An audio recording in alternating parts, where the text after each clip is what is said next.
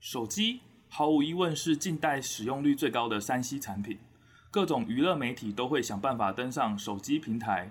因其拥有独特的便利性，但却又有有限的硬体效能，使得各大游戏 IP 为了吸引手机用户，也是绞尽脑汁，发挥所长。大家好，我是一天要每日登录八十九款手游的莉莉莉，我是收内还我六星初音的 DC，欢迎大家收听《滴滴宅生 EP 六》。你各位难道没有手机吗？探讨 IP 价值如何转型手游。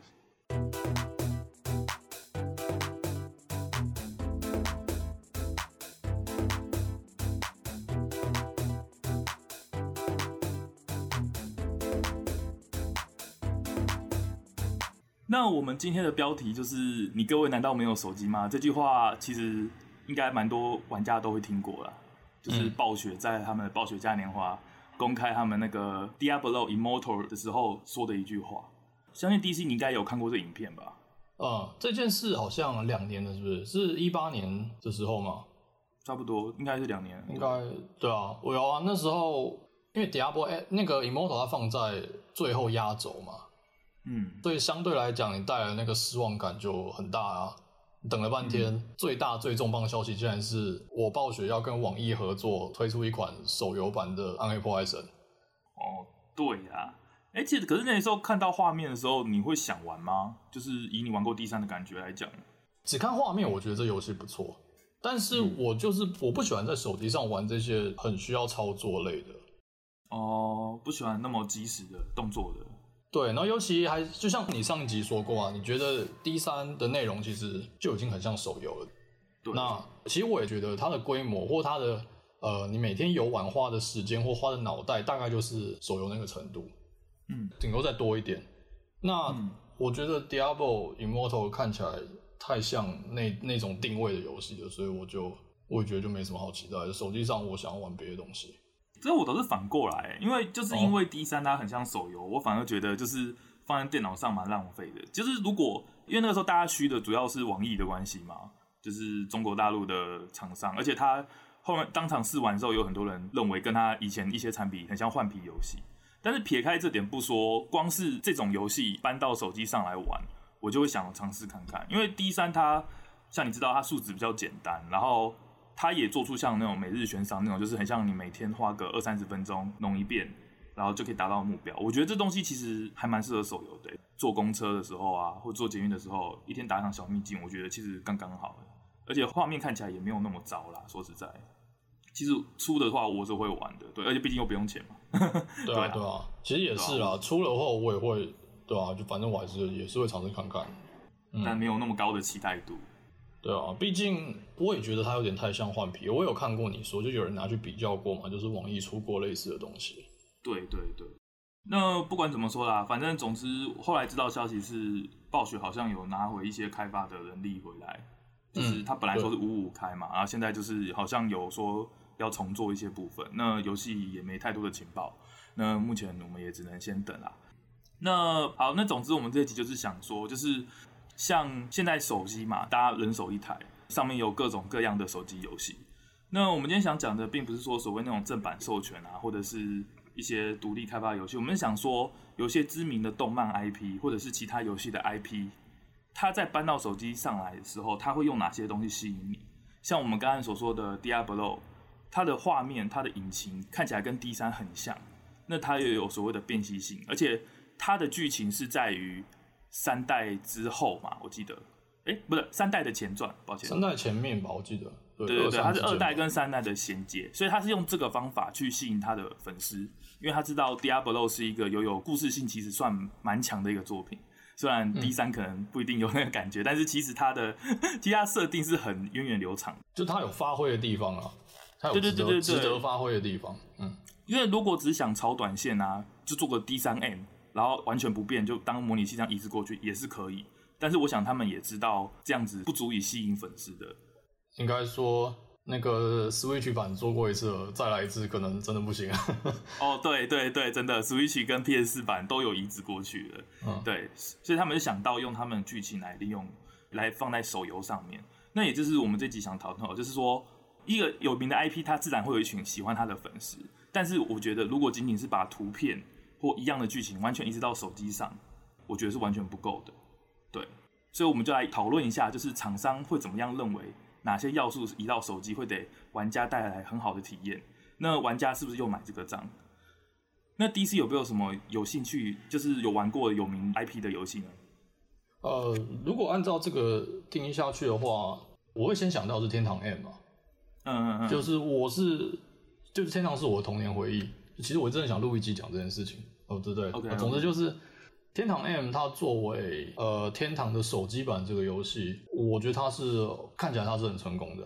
虽然我是玩没多久的 Quit，就、嗯、我觉得韩国人做手游跟日本做手游有很大很大不一样。他们都很会做手游。可是他们会的这个方向不太一样。日本是很会把手游拿来赚钱，他知道怎么用手游赚钱，他的商业模式很强。嗯，但韩国我觉得是韩国的手机游戏有一个特色，就是它很多东西都是自动完成的，就是它的练功刷宝这件事情都是自动的。但是只要一扯到 PVP，就是玩家跟玩家之间战斗，它就是瞬间变成一个技术含量很高的游戏，就是。你需要去想技能创造时机，然后配装，然后相克的这些问题。就韩国游戏大概都是这样，你平常就是开着自动练功就把它挂着，然后你真正人手动下来玩的时候就打 PVP，大概是这样子。应该说，我玩过一些韩国的手游啊，就是它很明显就是他们在走他们以前泡菜网游的那一套，就是练功很慢很久，但是很确实。嗯就是你是每天挂个五六小时，就睡觉的时候挂一挂。因为我之前有玩那个 Destiny Child，就是命运之子，然后还有像第七史诗，这些都是每一只角色都有机会练到六星。就像你说的，就是你的 PVP 或什么东西是可以想办法练到顶的，不像日本，你一定要花大钱，然后抽到宝五或者是抽满图几图几这样，就是一定要抽到四五张一样的。你就会输人一截啊！韩国其实没有，它的成长系统是跟日本不一样的，它都是靠时间去堆出来的。可是只要花的时间够多，你的成长是很确实的。其实就像以前 RO 或天堂那样，就是你每天花个好几十个小时，然后练上一等，你就是确实的比前之前还要强。这样，对，就是韩国手游或网游的特色，就他们还在，他们玩的是这一套。那日本就像你说的，就是用氪金去换强度，我觉得是这样。嗯，韩对韩国把网游的他们强的网游这套流程很完整的移植到手机上。那天堂 M 也是啊，天堂 M 就是，呃，我那时候玩的时候，我其实觉得它它好的就在于，就它保留天堂的要素，连画面都很像，然后东西都很像，然后你要做的事情也差不多，就是练功。包括地图跟怪物分布那些，都会让你觉得像在玩原本的天一这样吗？呃，应该说更好。它的地图并不是本来天一那样子，它是有特地，我记得他没错，它是有割几个区，比如说这一区就都是沙漠蜥蜴人，然后那一区都是骷髅之类的。就以前天堂，以前天堂地图并不用割的这么细，它不用有那么强烈的分区感。嗯、那天堂 M 是有做的，就是这一区就是给你刷经验的，那一区就是给你刷什么什么东西的这样子。那他这样的话，他从电脑游戏变手机游戏以后，你觉得他有增加什么适应这个新的平台吗？我觉得就是自动练功这件事啊，就是所有韩国游戏有做到的。因为先不提，就是你有没有空练功这件事情，就是你要用手机去做。以前大家网络游戏做的就是整天就是在电脑前面，然后一直打怪练功，这件事本身就有困难嘛。嗯，就是那个操作，我觉得就不会很舒服啊。可能指了这只，然后要指下一只，你用手机其实是不太容易的。哦，了解。所以我觉得自动练功是一个对一个手游的网络游戏来讲极度合理且重要的要素。对。那像这种啊，就是把以前那种别的平台移过来嘛，对不对？就是放到手机上面。然后我想到就是那个啦，近年来很有名的那个 Pokemon Go，它是把原本因为原本神奇宝贝大家都知道嘛，就是只在 Game Boy 啊、NDS 啊上，然后是一种 RPG 的游戏类型嘛。那这种放在手机上。其实并不会这么的有趣，就是说看起来像在模拟器上玩神奇宝贝一样嘛。所以任天堂，应该说那个 Game Freaks 他们就想到说，就是结合了像那个以前 Ingress 的玩法。我不知道你你以前知不知道这款游戏？我知道，就是这是同个制作组做的嘛，然后就是拿 Ingress 改的。对，他们拿 Ingress 改，就是用那些 AR 技术，然后让你可以在地图上探索这样。哎，所以在 Pokemon Go 之前，神奇宝贝并没有在什么 GBA 或 NDS 之外的平台上登场。没有，有一些就是用 IP，它在早期有一些小游戏在手机上是像那个、嗯、类似转租之类，可是那个就是蛮无聊，而且那个东西它不是一般日本手机游戏，它比较有点像免费制，然后可以看广告啊，但是它就是就它可能有二三十个关或或几百关，然后你可以玩，然后有一些体力值，但是它最后会全破，而且是很单机很单机的游戏。所以应该这样讲，就是这种东西不会列在正史上，是不是？就哦、不会不会梦购会的。应该说，它算是一个真正有算在经营营运的那个手机游戏。它之前手机游戏都像是那种买断制的那种单机小游戏，只是它不是真的买断，它是免费的。对，哦，但性质是这样子。哦，我对这我对 Pokemon Go 真的不熟，所以它是一个持续有在更新的东西，就对了。有有有有有，它会随着第一世代、第二世代，就是它一开始就只有一一开始的那个第一世代神宝贝一五零，然后后来就越加越多。那它系统啊机制都有在继续更新。那我觉得有趣的一点就是，它其实真的是对手机做了很多很多的改良。因为首先，他第一个想到的就是他要把抓神奇宝贝这件事跟现实融合嘛，对不对？嗯，所以他他用了地图，用了卫星导航，然后让你可以在现实事件中找到神奇宝贝。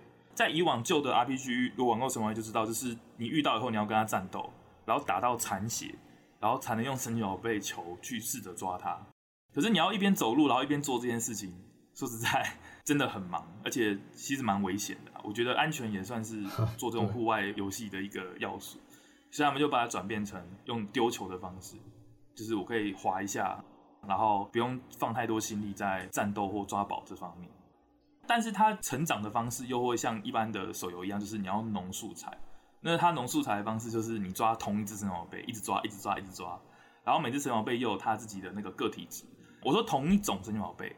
但是它会有个类似潜力值，叫 IV 值，就是这个神宝贝可能现在看起来很强，但是它其实它上限很低。就同一只神宝贝会有不同的个体值，啊，以前是要用计算机算，现在游戏内会自动显示给你看。对，所以大家就会想办法去培养嘛，就比如抓了一百只，然后里面找出个体值最好的那一只，然后其他九十九只是喂它去养成这样，所以他就逼你每天一定要往外跑。哦，其他的可以当肥料就是了。对对对对，其他可以当肥料，然后这样去培养最强的神宝贝。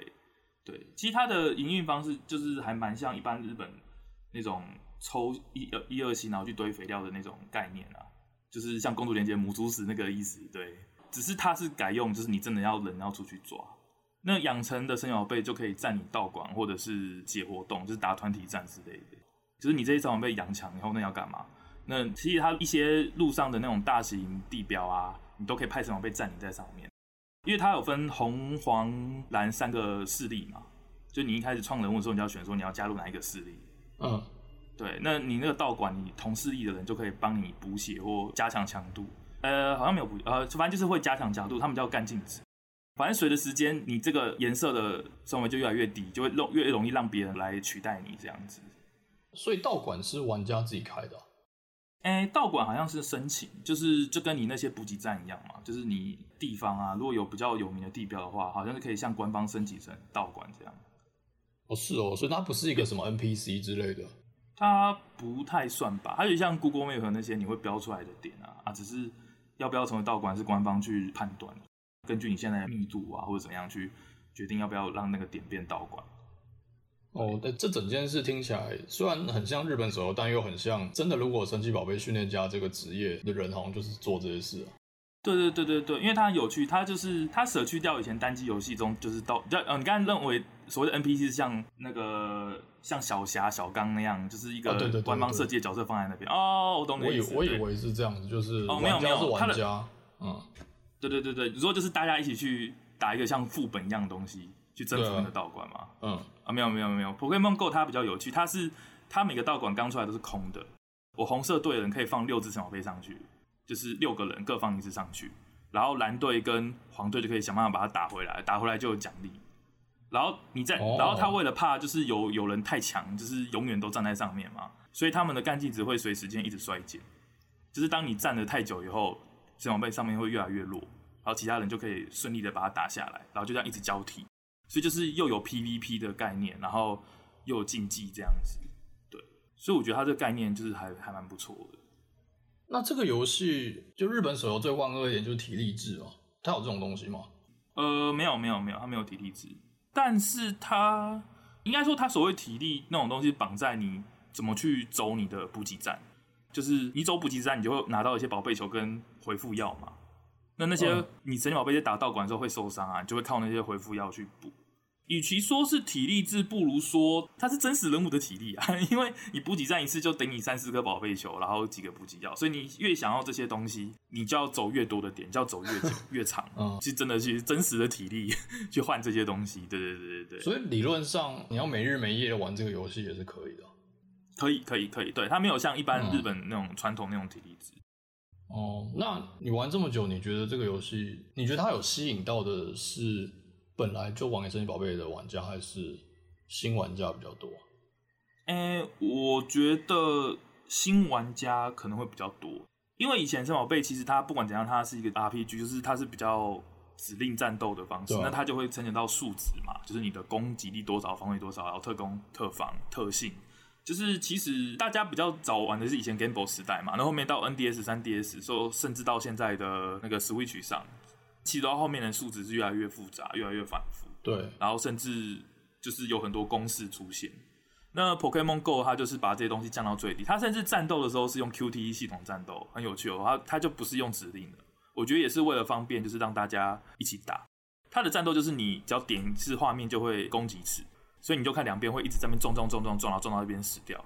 我觉得这可能跟他团体战的那个设计有关，因为团体战是所有人都及时去打同一个道馆嘛。嗯，他为了怕就是你，如果他还是以前回合制的话，那你在那边想个指令想二十分钟，那怪早就死了，或者是大家就卡二十分钟。嗯，对对对对对对对，他可能是怕这样，所以他所有战斗都变即时制。然后他有一些战略要素，比如说你在跟人家 PK 的时候，你可以每个人都有两次防护罩，可以挡人家一次大招。那你要怎么去调配这些事情？嗯就是他等等于把整个战斗机都改了，但是你又可以就是联想到他原本是怎样的游戏，就是他还是两个神奇宝贝，然后再用自己的数值跟招式在互相算计的游戏。就是我猜你会什么时候开打，然后我可以去打，甚至你打那个道馆战，你还可以用 QTE 去闪躲他的攻击，就做的有点像半动作游戏这样。对，哦，那厉害的。嗯，这个我真觉得他就是他真的有想过，就是说这种东西放在手游上，不是单纯说做成你打一下我打一下的那种 RPG 模式。那为什么会说它适合新人？就是因为他把这个战斗简化成这么的算有趣吧，就是说会吸引各种其他的泥层来玩。因为其实之前神奇宝贝有一点衰落，就是大家说后期太复杂了，然后所以有段时间不是妖怪手表很红吗？其实那时候它是有点吸神奇宝贝的一些。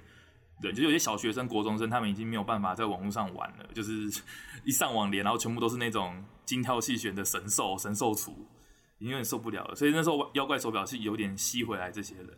对，不过不过这不是重点啊。对，我一说就是它降降低这些简化这些战斗系统，然后让更多没有接触的神奇宝贝的玩家来玩。最初会喜欢神奇宝贝的玩家，大多人也都会想收集图鉴嘛，都会想办法把它填满，或者是想抓各种属性，或是各种组队。那他现在改成这种 AR 的模式的话，就是你会更有兴趣，然后你会觉得，哎、那边地方我没走过，它会不会有新的神奇宝贝？我觉得这真的很厉害，就是他把你跟现实的运动、行走，然后跟游戏里面的成就感融为在一起，对吧、啊？因为以前你你再怎么是一个神奇宝贝大粉丝，你以前也没有用这种方式来玩过神奇宝贝啊。对对对对对，你以前要抓怪，你也是看攻略本，然后飞到一个草丛，然后一直左右左右走嘛。然后去抓你要的神奇宝贝，嗯、那那不管怎样还是比较 nerd 一点啊，对吧？对，哎、欸，听你这样讲是真的，真的很厉害。这几年神奇宝贝是一个很硬核向的游戏，对，就是你说本传方面嘛。以前的小孩长大，现在玩神奇宝贝的都是就大部分是大人了，然后他刚好出了一个，同时能够吸新旧粉丝，战斗机制变得不那么怎么讲数值向。它就是你学到东西，就是表面上看到那样子，它没有什么潜在的说你必须要去懂一些机制才能。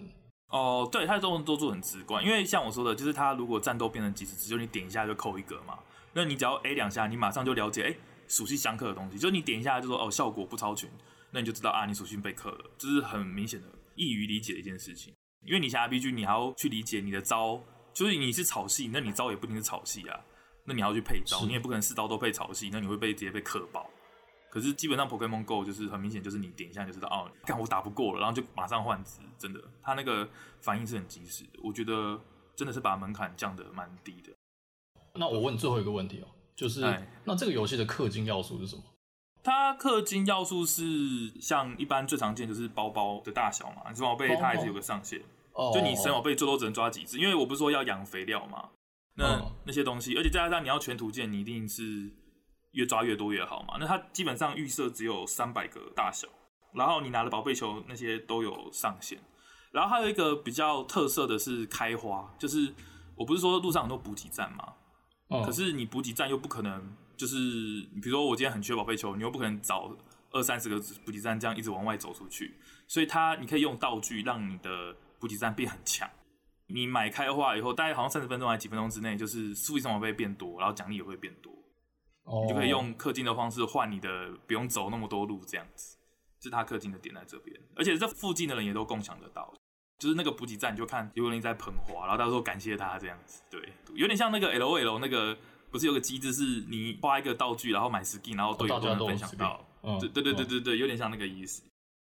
嗯，主要是这样啊，强度上或战斗内影响倒是没什么氪金的东西，没有说什么你氪，然后你的招就会变强一点五倍。目前没有什么氪了送你一只火焰鸟之类的。呃，应该没有。对，这它主要还是用手去抓。对。那像这种像陈宝贝这种有名 IP 移植的例子嘛，还有另外就是像我们上次有讲到游戏王。就是游戏王 Duel Link，那这部分 DC 之前有玩过一段时间嘛？作为一个游戏王粉丝，你当初第一次看到 Duel Link 的时候，你是抱成什么样的感觉的？因为游戏王出成电子游戏，这也不是第一次了嘛。就是从以前 GB、嗯、GBA 到后来有的没有的都有嘛。就以前 GBA 的那个六代跟国际版我都买。哦，那时候国际版还有送那个神之卡的英文版。哦，你说他会送那个实体的卡，实体的对，然后对他们爱做的事。但是这些游戏你不管怎么玩，卡池就是在那个卡带里面。所以后来我不玩实体的游戏王之后，我对于电子游戏王就没有那么有兴趣。我后来卡片都要么就玩 MTG，要么就是碰 SV 那一些。所以 Duel Link 刚出的时候，我是没什么感觉，没有很大的兴趣去碰它。然后我就是有一天我才看到说战斗画面直向的。对，然后这点其实很吸引我啊，因为我我那时候蛮喜欢直向的手机游戏，我觉得横向好麻烦，就因为这件事，我就把它下载。我发现说，哎，这款还真的做的跟以前的游戏王有电子游戏都不太一样。就像我们上一集说到，就是最最大的重点就是它变成三格，传统游戏王是五加五嘛，场上最多五只怪兽，然后五个那个魔法陷阱卡区。对，然后我发现 Duel Link 它改成了三个怪兽卡，三个魔法陷阱格。我一开始想说，嗯，这样子是不是很多怪兽海的牌组不能用？哦，了解。我一开始想说这是一个不好的，就是你牌组的多样性可能会降低。就是你感觉它是阉割版的，就为了放当手机。对对对对对，我跟你讲说，嗯、哦，可能是什么运算不够 之类的。然后后来玩完发现说，哎、欸，你这样反而是加速整个游戏的过程，因为你能够用的备牌就少了嘛，你最多就三只怪兽，你最多就是两三张魔法陷阱卡在那边跑来跑去。然后甚至我觉得最惊讶一点是，我不知道现在怎么样了，但那个时候你是没有什么跟人对战的要素的。哦，现呃现在应该有，但是就是应该也是拿一些积分，就是主要不是跟人对战，就是主要还是解活动。跟人对战是拿一些 token 而已。对，它主要是刷活动。我记得那时候我跟到，诶，是贝卡斯吗？还是还是马利克他们？反正就是有一个跟主要的角色有关的剧情的活动，你要做的事情就是不断去对战，然后去。提高你的总分那些东西的，对，你还可以一些花式过关，然后去拿更多的活动点数。对对对对，像什么没用过魔法卡，啊或有用什么金卡，或者是使用什么什么样的召唤系统啊，都会增加你的分数，然后让你过活动更加有效率这样子。嗯，而且它有趣，就是它还有那个、欸，就是角色技能诶、欸。哦对，之前原本游戏王绝对没这东西。呃，我很喜欢这一点。哎，我觉得这很酷哎、欸。对对对，嗯、而且它每个角色技能不一样啊，还可以开，我记得还可以选吧。对啊，对啊，对，他也可以选一个人有不同的技能，然后而且他的活动奖励也是直接角色。像我没有在深入玩这个游戏，但是有角色出，我还是会去刷个角色来看，就很爽啊，就是收集这些游戏王有名的历代角色啊，对吧、啊？像之前就有出电影版的性质就很正，我就有去拿一次、哦、这样子。看这样我想玩，已经过了，已经过了，哦、可怜啊。没有，复刻蛮频繁的，对。对我觉得他的营运策略真的很聪明。就如果他今天活动是说让你刷一些强卡。那我觉得这个吸引力大大的降低，就卡片又怎么样嘛？哦，对，就是我又没有在玩，然后说不定我 meta 也不要这张卡，就算我有玩，但是有角色就完全不一样了，不管有没有用，就会想要拿一支。真的。嗯，啊，卡片啊，更糟是万一那卡是张烂卡怎么办？就你怎么能确定嘛？除非你每次都出那种破坏平衡的卡，那这样大家也玩不下去。所以我觉得出角色，然后角色有技能这件事情是真的非常厉害的设计。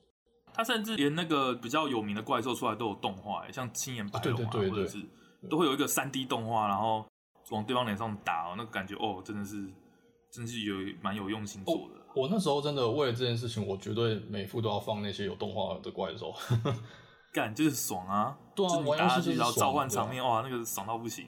应该说，游戏王这游戏它就是舍弃了它。它继承了游戏王你各种你熟悉的要素，但是它偏偏就不是游戏王这个游戏。这等下什么都继承了，但就是没有继承那个 TCG 的要素。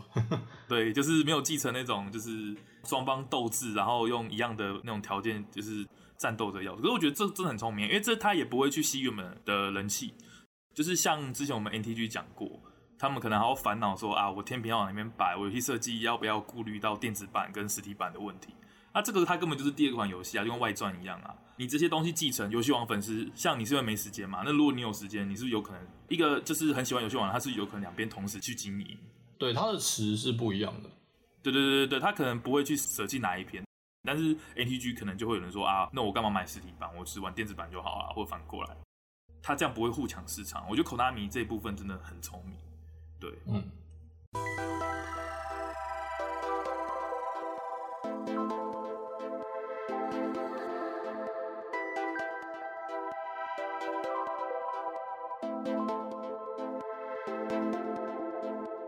说到 Konami 啊，就想到就是我要讲一下，就是上一集，欸、应该说之前卡牌化那一集，我们就讲过，就是 Konami 在对手游这一块其实意外的很认真，真的就是像我这次就要讲那个实况野球，那实况野球就是本来它是一个很家机的棒球游戏嘛，那它很有名的就是它的剧情，就是它的培养模式，它其实就像你以前玩 NBA 游戏一样嘛，就是你可以用一些职业球队在那边互打嘛，对不对？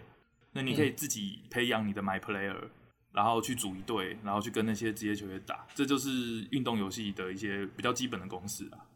可实况野球更有趣的是，它在这么长的系列里面，它加了所谓剧情这个要素。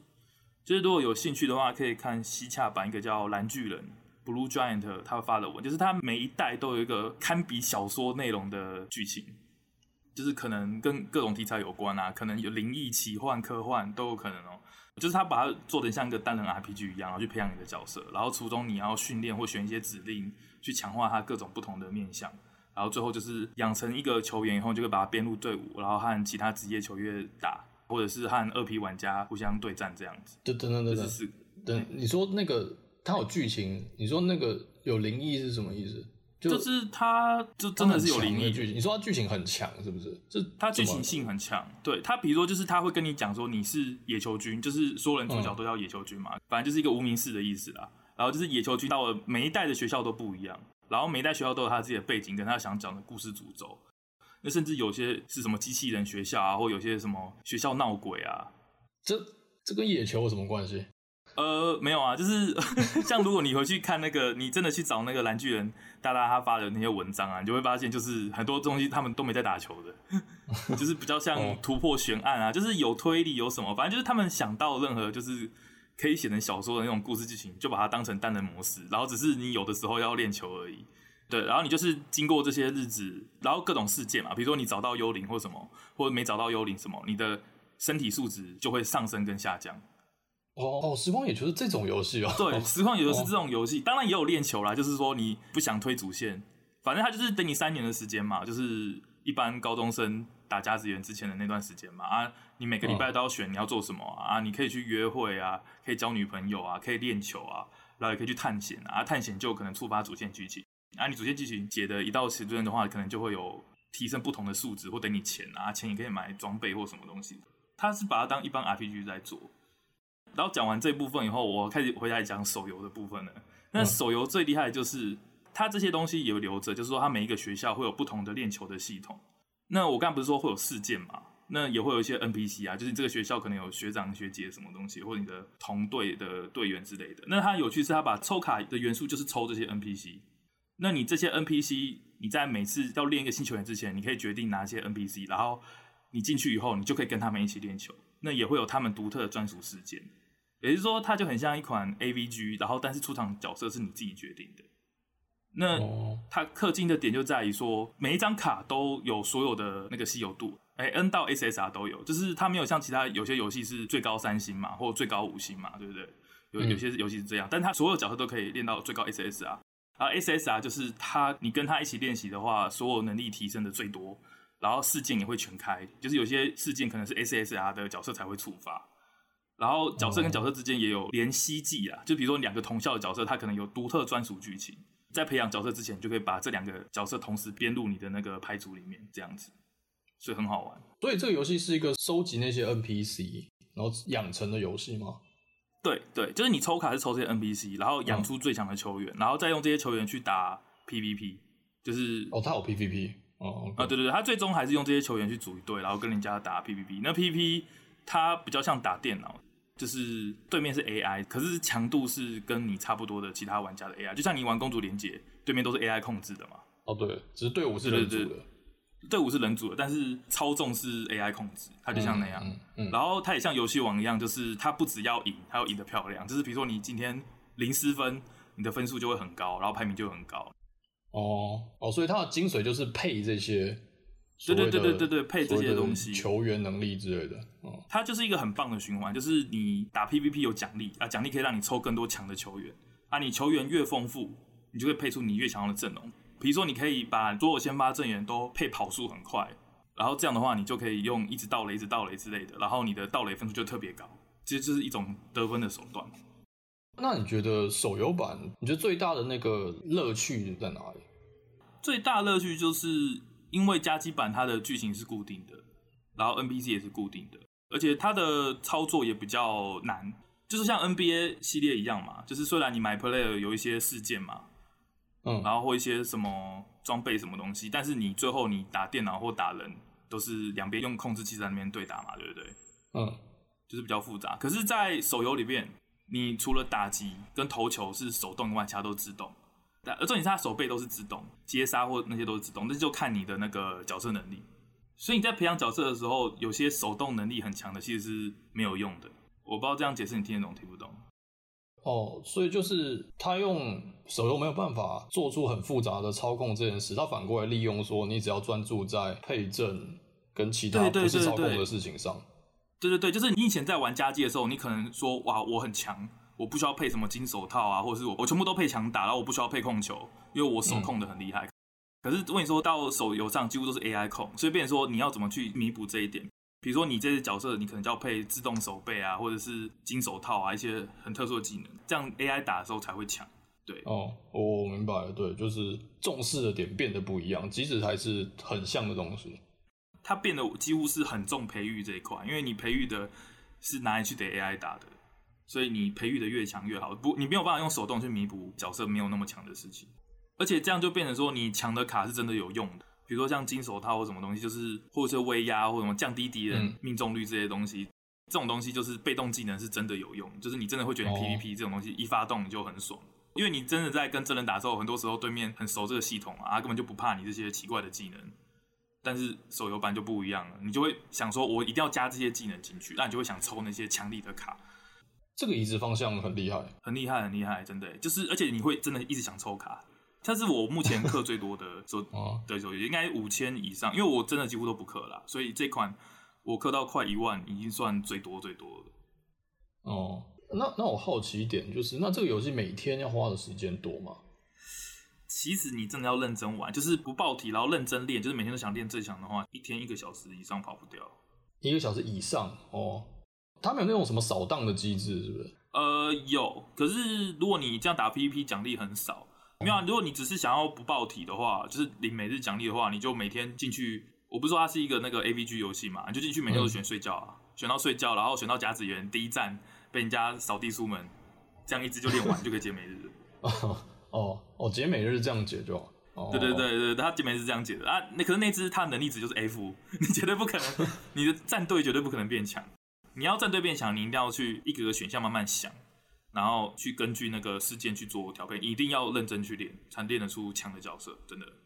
哦，OK，所以这是一个要花时间的游戏。要要，不是你每天无脑的解完每日就有东西越来越多的感觉。没有没有，因为它所有东西都要手，就是它的角色一定要手动练。你没有说什么，嗯、你全部放 SS 啊，满等 SS 啊，然后就可以自动练出一个能力值 S 的角色。没有没有这回事。对，OK。而且他学校还有二三十种，然后系统都不一样。学校算是阵营的感觉吗？还是职业？呃，没有，学校就是你要选哪一个剧本。哦哦，所以二三十个剧本呢、啊？有有，现在应该应该有超过二十还三十个，它一直变多。我最初刚玩的时候大概十个出头吧。然后每个学校的练球方式就是都不一样，就是有的是靠交女朋友去练球，然后有的是靠 真的有，就是有一点就是就是，比如说你一个礼拜有十天，假如啦，然后其他学校都是你十天可能有八天在练球，两天在睡觉，然后你可能是八天都在把妹，然后最后一天你练球，那些妹就会帮你加油，然后你就等于人家练十天的那个能力值。对，为什么 Konami 可以把东西变手游这一点弄得那么强，其他家都不一定，对吧、啊？像像卡普空嘛，卡普空伊斯多克，那这你之前不是也有玩？哦，对啊，就是为了这集我还特地回过了一下，就是那个洛克人 X 有一款手游叫做洛克 X Dive，那它其实台湾卡普空出的，就算制作人还是一个日本人啊，所以就是对啊，我为了这集有特意回国去玩，然后我其实我的看法大大的改变，嗯、是。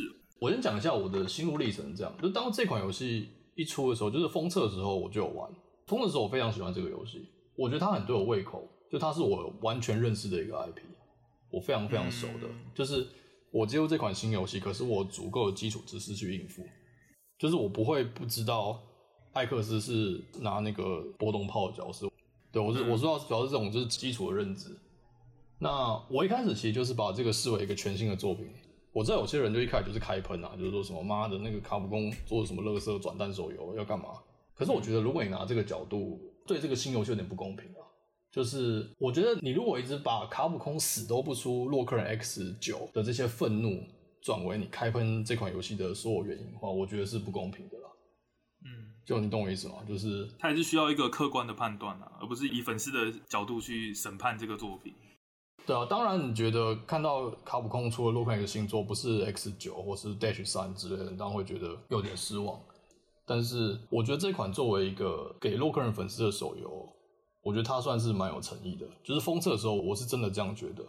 第一个就是它有全新的例会，那时候就有出旧机铠甲的那个选角的画面，就它也是小动画，就是艾克斯就是骑着他本来那个战机。然后就是飞到那个镜头面前，然后就是那个战机就直接变成零件，然后直接撞在他身上，然后他就变成究极铠甲。这个画面在之前的 X 游戏里从来没有出现过，就是即使你知道漫画也是这样画，即使你知道有这么一一张立绘图，可是从来你没有看过动画版的。所以我觉得这些事情它上，我觉得它是有诚意，它有做一些新的东西。究极铠甲不是新的嘛？可它有为究极铠甲做一些全新的东西在上面。就是看到了一些你在其他系列做没有看到的东西。对啊，对啊，对啊，对啊。然后就是第二个，就是我认为这个游戏它符合现代手机游戏主流的玩法设计，就是有养成啊、转蛋啊，然后还有就是呃指定射击这件事情。就是虽然这跟原本洛克人不一样，可是我觉得它已经有你知道尽量的保留原作系列的游戏系统，就是横向动作过关这件事情。嗯嗯嗯嗯。所以我那时候是玩了一段时间，虽然是一段时间，可是其实没有很久，就大概是应该是其实快一个月而已吧。我后来退的有个原因，是因为那个时候游戏系统真的超级不稳，就是正式版出了之后的二十几天内啊，就是动不动就断线。虽然我不知道跟我住国外有没有关系啊，但是的确很多人都在抱怨。然后它里面有 PVP 跟那个共斗关卡，那每一场我的 ping 都两千，那这样到底怎么玩？两千哦，两千也太夸张了。两千应该不是我不住台湾这么简单可以打发走过去的事了吧？你射一炮，然后你的角色在那边罚站十秒，然后十秒过后，你的角色扣一堆血，然后对面敌人都死光了，你也不知道到底发生什么事情，这样到底在玩什么？然后还有就是它的活动很无聊，这跟我们刚刚聊过游戏王不一样。我觉得 X Dive 活动这件事是这个游戏最弱呃最有改进空间的地方。它出的活动有点匪夷所思。我玩的那个活动那时候是那个情人节的活动，那你想想看嘛，一个游戏有情人节活动，通常你会期待看到什么？就是有女角做巧克力嘛。对不对？然后可能有些情人节的专属角色嘛。好，对，他有，可他巧克力是什么？他把一只 boss，嗯，反正你不用知道他什么，反正他把这个家伙身上涂满巧克力酱，然后你要去打他。什么东西？就他就有一个特别关卡，然后你要做这件事情。对，哦，就反正就把怪兽涂装涂成巧克力，嗯，然后就跟你讲说这是情人节活动。然后他有出情人节专属角色，没错，他有出嗯杰洛情人节版本。为什么是杰洛？哦，我跟你讲，是杰洛就算了。那这个情人节版本他穿什么样子？就是如果大家玩公主连结的话，都知道公主连结的情人节角色就是晴姐跟晴病娇，他们就是穿着那个围裙啊，因为他们是在做那个巧克力蛋糕给那个主角嘛。所以他们拿的就是那个搅拌棒啊，或是什么那个一个蛋糕这样子那种感觉嘛。他就有这个杰洛，他穿着白大褂，白大褂，这真的就是杰洛挂号情人节套装，他是一个杰洛，然后外面穿着白大褂，然后跟你说这是情人节的角色，没被贬过是不是？哇，太扯！我我觉得不行，我觉得你只有一个活动场地，然后你要每天去通关，然后奖品也不怎么吸引人，限定角色更不吸引人。然后再加上那个 UI 真的是不太行啊，常常 lag 或然后连线不稳，所以我后来亏了一段时间。然后我为了这集又回去玩，发现哎干，他改良了很多很多东西，就一切都变得很顺。对，我觉得界面有变顺了。然后活动的东西，它至少我这次玩的活动不是这样子啊，它不是这个机制，它是像公主连接那样子。你刷完之后掉一个东西，然后那些东西可以，比如说它掉了十张活动券，那就可以去抽十次。然后如果你抽到那个角色的碎片，你就可以重置这个宝箱，再抽下一次的宝箱。如果有玩公主连接，一定听得懂我在讲什么，因为每次的活动都是这样子。对，那总之我觉得它算有持续在进步，所以我觉得也可以把它列为就是它作为一个强大的 IP，一直到手机上，它有做一些用心的设计。它吸引的部分是你玩到系列作没有这些东西嘛？因为毕竟是系列也太久了，也很久没有新作了。嗯、对啊。那它出了这些，它加了这些要素，有效吸引你。那你现在实际上玩了以后，你也可以感受到一些原本你想体验到的一些要素。对啊，就对你来说，它也算是个洛克人，就对了。它可以是，对啊。它的玩法就比较像是，我是一个卡牌玩家，我在玩游戏王最后练课的感觉。就是我虽然一样要做构筑、排除这个动作，但是我实际上并不是在玩一个 TCG。哦。那这个也是一样，我虽然是一个洛克人玩家，可是我不是在。玩其他洛克人游戏玩得到的，我在这个游戏我必须要去养成，然后去转蛋，要去升武器、升星，但是我还是有一些横向动作过关的事情要做。了解了解，对啊。OK，那关于这个主题啊，我有个特别想提的游戏，就是大名鼎鼎的 FGO。对，哦就是很多人会认为说，就是这个游戏。就是手游嘛，就是因为本来 Fate 的世界观就是很多英灵嘛，然后有它的上限是很高的，啊，对，所以很多人认为就是做成手游也是超短线啊，就是把一些你听过的历史人物啊或怎样，然后萌化啊，或者是用不同的形象跟故事剧情套出来就卖钱。可是我觉得它其实用心的地方不只是在这个机制而已，就是说它的战斗机制很多人觉得很无聊，或者是没什么很大的特色。主要是我要特别提的是，它这游戏有趣的地方就是它让手游上你刚刚说的那些操作，像强化、养成、抽卡这些东西都合理化。因为你在原本 Fate 嘛，每一个 Master 都只能召唤一个 Savain 嘛，那为什么可以做成手机游戏，然后同玩立项就可以召唤几百只从者啊？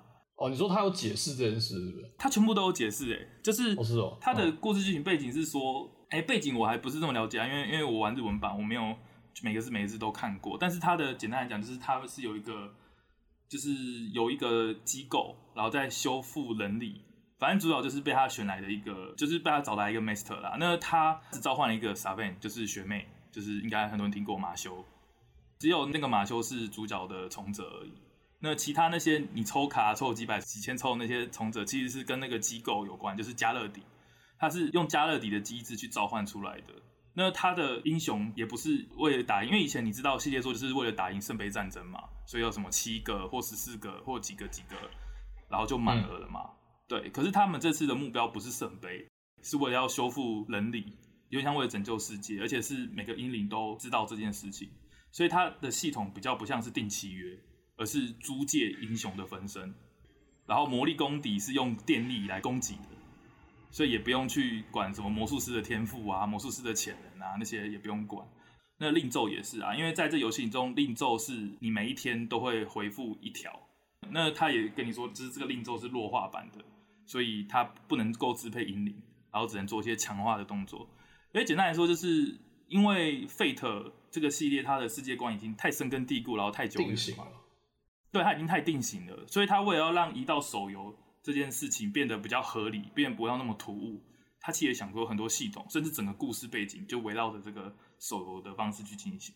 那我觉得这点是真的是很厉害，就是它会让你有那种代入感啊，然后又不会一直想吐槽说啊，看我怎么有二十只沙 Saber 这种感觉，你知道吗？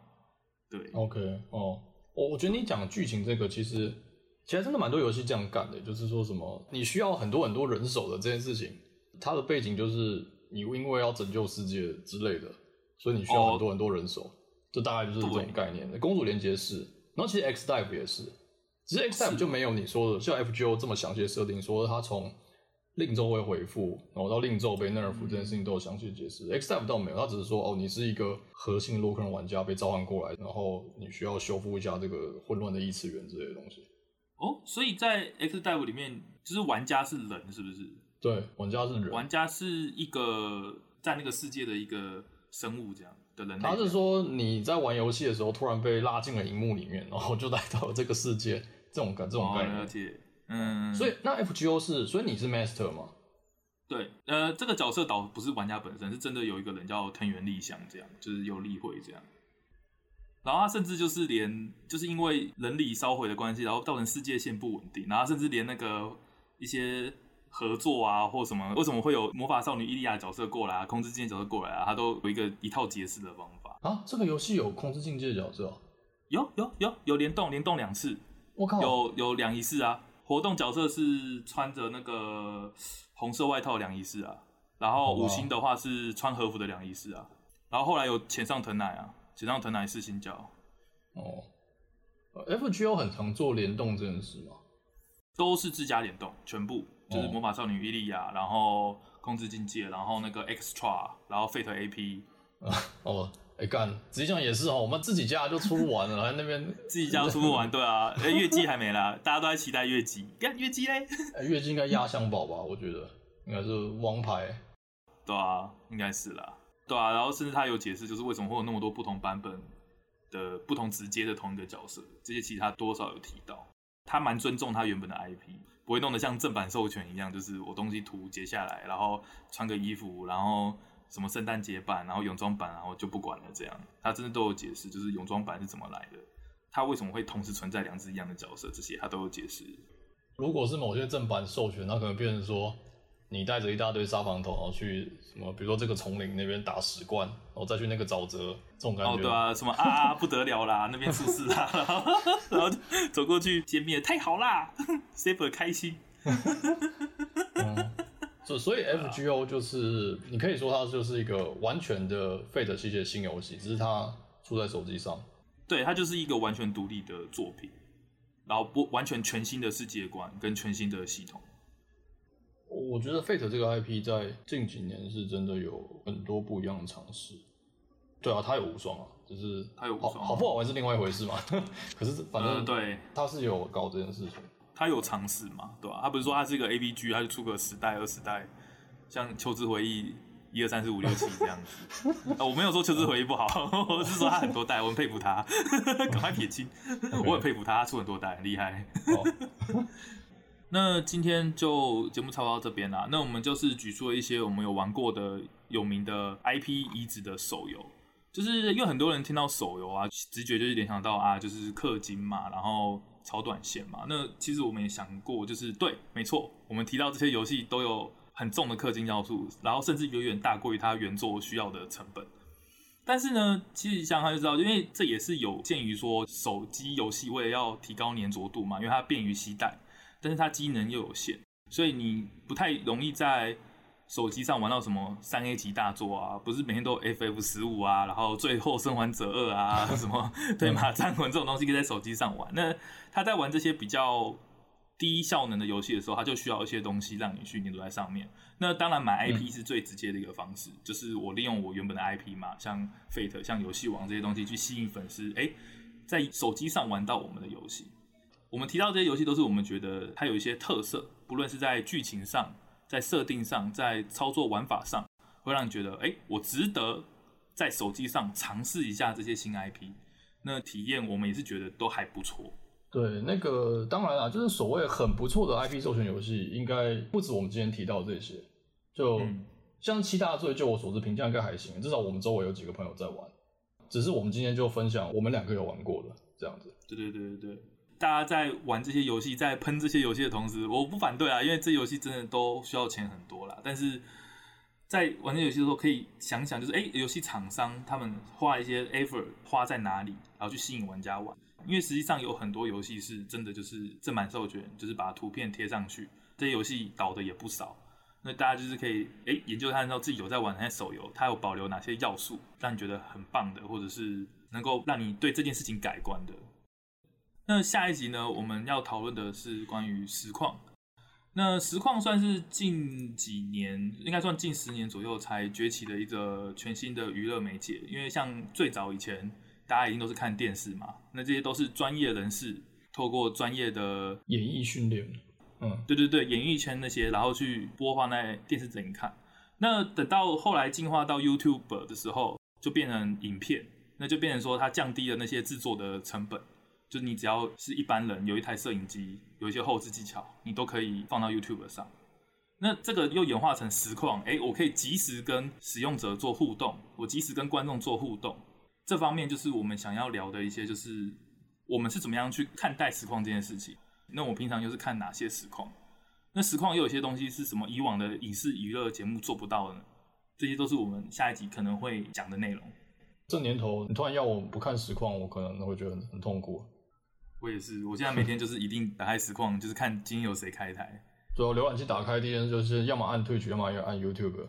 然后 不管不管接下来可能同时要做什么事，但它就是应该要放在那边。对，那下一集我们就会分享我们是怎么样去享受这个媒介，然后也分析一下它到底跟以往的影视媒体有哪些不一样的地方。嗯，那今天的节目差不多到这边了，那也感谢大家的收听，那我们下期再见喽，拜拜，拜拜。